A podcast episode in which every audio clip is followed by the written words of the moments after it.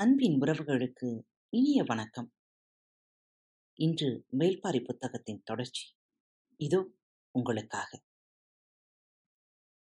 வயல் தாண்டி கடல் நோக்கி புறப்பட்டனர் இருவரும்.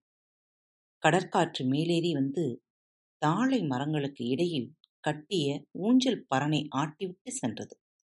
பரன் மீது ஆடிக்கொண்டே வள்ளி சொன்னார் கரையிலிருந்தும் அலையில் மிதக்கிறோம். மலையிலும் காட்டிலும் வயலிலும் நாம் விதக்கத்தானே செய்தோம்.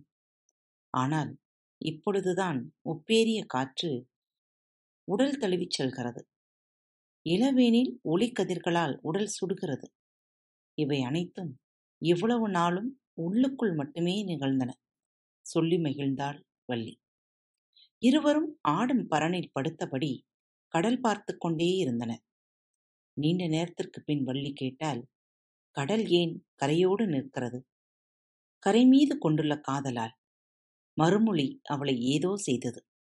சட்டென அவனை நோக்கி திரும்பியபடி கேட்டால் அப்படியென்றால் இவ்வளவு தழுவல் கொண்ட காதலர்கள் வேறு யாரும் இருக்க மாட்டார்கள் அல்லவா? கேள்வி கேட்ட கணத்திலே மனம் தோல்வியை ஒப்புக்கொள்ள முடியாமல் திணறியது. முகக்குறிப்பறிந்து முருகன் கேட்டான் என்ன ஆனது? சொல்ல முடியாமல் திணறிய வள்ளியை முருகனின் கைகள் சூழ்ந்தபோது கடலும் கரையும் பரணில் இருந்தன. இரவு நெடுக அலைகளின் ஓசை கேட்டுக்கொண்டே இருந்தது. அவ்வப்பொழுது தெரித்த நீர்த்துளிகள் காற்றில் வந்தன. விண்மீன்களை பார்த்தபடி இருந்த அவர்களது நாவிலிருந்து சுடும் மீனின் வாசனை விலகவே இல்லை. இளவேநீர் காலத்து சுடுவையில் உச்சத்தில் இருந்த பொழுது கடற்கரை மணல்வெளியில் முள்ளி மாமலர் பூக்கத் தொடங்கியது. அந்நீல நிற பூவை பறித்து பரன் நோக்கி முருகன் வந்தான். அவள் பாலை நிலம் நோக்கி புறப்பட ஆயத்தமாக இருந்தாள். கொடும்பாலையில் அளவில்லாத தொலைவு நடந்தனர் இருவரும். வற்றிய சுனையில் ஒளி மேவி கடந்தது. பறந்து கடக்கும் கழுகுகளின் நிழல்கள் மட்டுமே மண்ணில் ஊர்ந்தன. வள்ளியின் பாதங்கள் கொப்பளங்கள் பூத்தன. ஆனாலும் விடாது நடந்தாள். பாலை நிலத்தின் பின்கோடை வெயில் எண்ணிலடங்காத தாவரங்களை மலரச் செய்கிறது. சுட்டெரிக்கும் மண் மீது ஏதோ ஒரு மூலையில் சிறு மலரொன்று இதழ் விரித்திருப்பதை பார்க்கும் பொழுதெல்லாம் வள்ளியின் முகம் வளர்ந்தது. அழிச்சியும் அலறியும் சுள்ளியும் எருக்கும் இங்கும் அங்குமாக பூத்திருந்தன. இரும்பை பூவின் இனிப்பு பறவை கூட்டங்களை ஈர்த்தது. வேப்பம் பழத்தை தின்ற கைப்புச் சுவை மாற வௌவால்கள் இலும்பை மரத்தை விட்டு நீங்காமல் கிடந்தன. பொன்னிற தனிப்பூவை கோங்கு உதிர்த்த பொழுது அணிலின் முதுகில் மேலிருக்கும் வரிகளைப் போன்ற ஊகம் பூவும் இணைந்தே கிடந்தது. எப்பொழுதோ வீசும் காற்றில் பறக்கும் மலர்கள் மீண்டும் மண் தொடும்போது சருகின் ஓசையுடனே சரிந்தன. மண்ணும் மரமும் காற்றும் சுடுவெயில் ஏந்தி நின்றன. ஏந்திய வெயிலின் இறங்காத சூடு மண்ணெங்கும் நிலை கொண்டது வலிமை இழந்த புலிகள் பதுங்கிய இடத்தை விட்டு எழ முடியவில்லை. நீரின்றி அலைந்த செந்நாய்கள் கால்தடங்கள் மட்டுமே மிஞ்சின. எப்புறமும் சுடுவெயில் சூழ்ந்த பாளையின் நடுநிலம் நோக்கி நகர்ந்தனர் வள்ளியும் முருகனும். வள்ளியின் உதடுகள் வெப்பக்காற்றில் வெடித்து கடந்தன. முதுவேலின் சுடு பழத்தை சுவைத்து உண்டதன் அடையாளங்கள் அவை. எங்கும் பட்ட மரங்களே நின்றிருந்தன.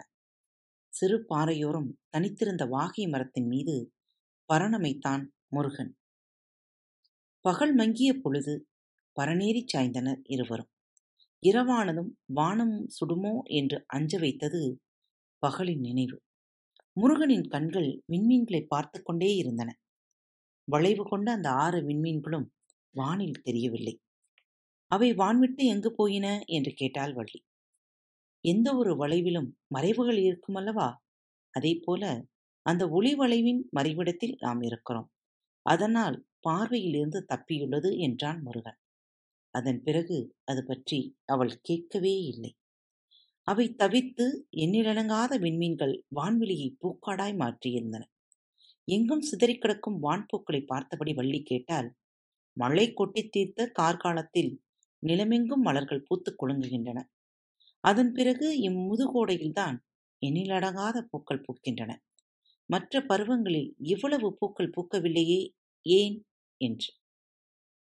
முருகனின் முகத்தில் மெல்லிய சிரிப்பொன்று ஓடி மறைந்தது.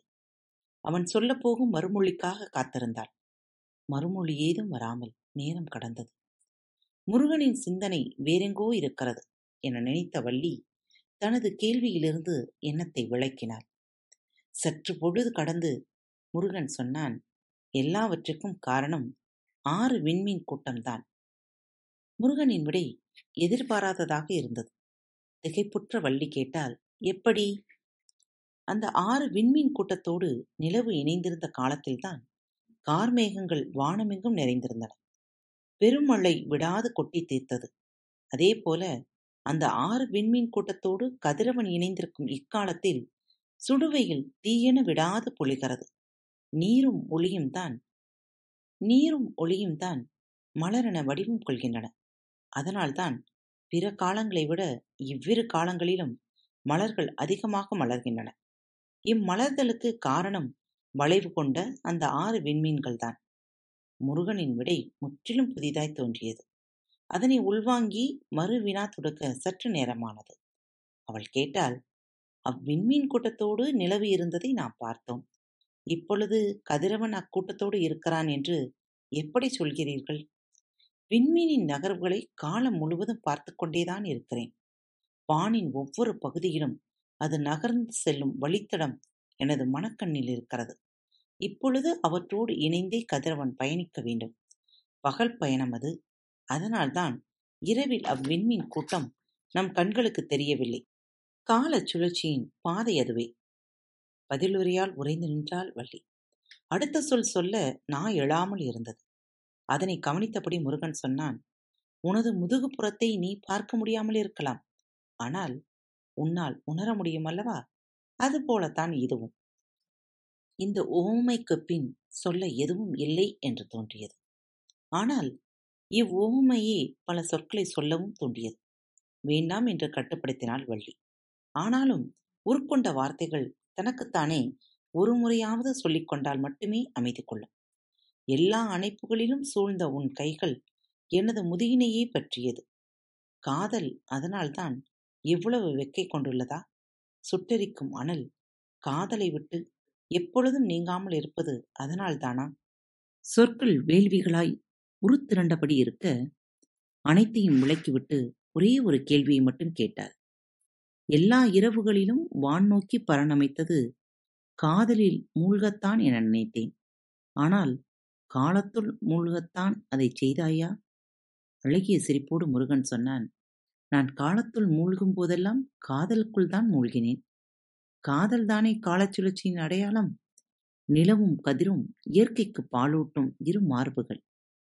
கருணையும் காமமும் சமமாய் சுரக்கும் அவ்வழகிய தனங்களை விட்டு நான் எக்காலமும் அகலாமல் தானே இருந்தேன்? அணைப்பு நீங்காமல் அதனை அறிந்தவள் நீதானே?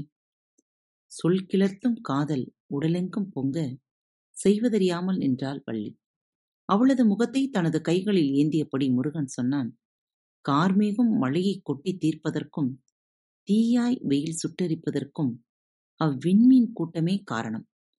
எனவே அதனை கார் தீ என அழைக்கலாமா? உனது கைகள் எனது முகமேந்திய கணத்தில் உடலெங்கும் கார்கால குழுமை பரவியது. ஆனால் அணைக்காமல் விலகி நிற்கும் இவ்விடைவெளியில் பாலைத்தீ பற்றி எரிகிறது. வள்ளி வார்த்தையை முடிக்கும் முன்னே இறுக அணைத்தான் முருகன். கார்கால குழுமையின் மீது பற்றி எரிந்தது தீ.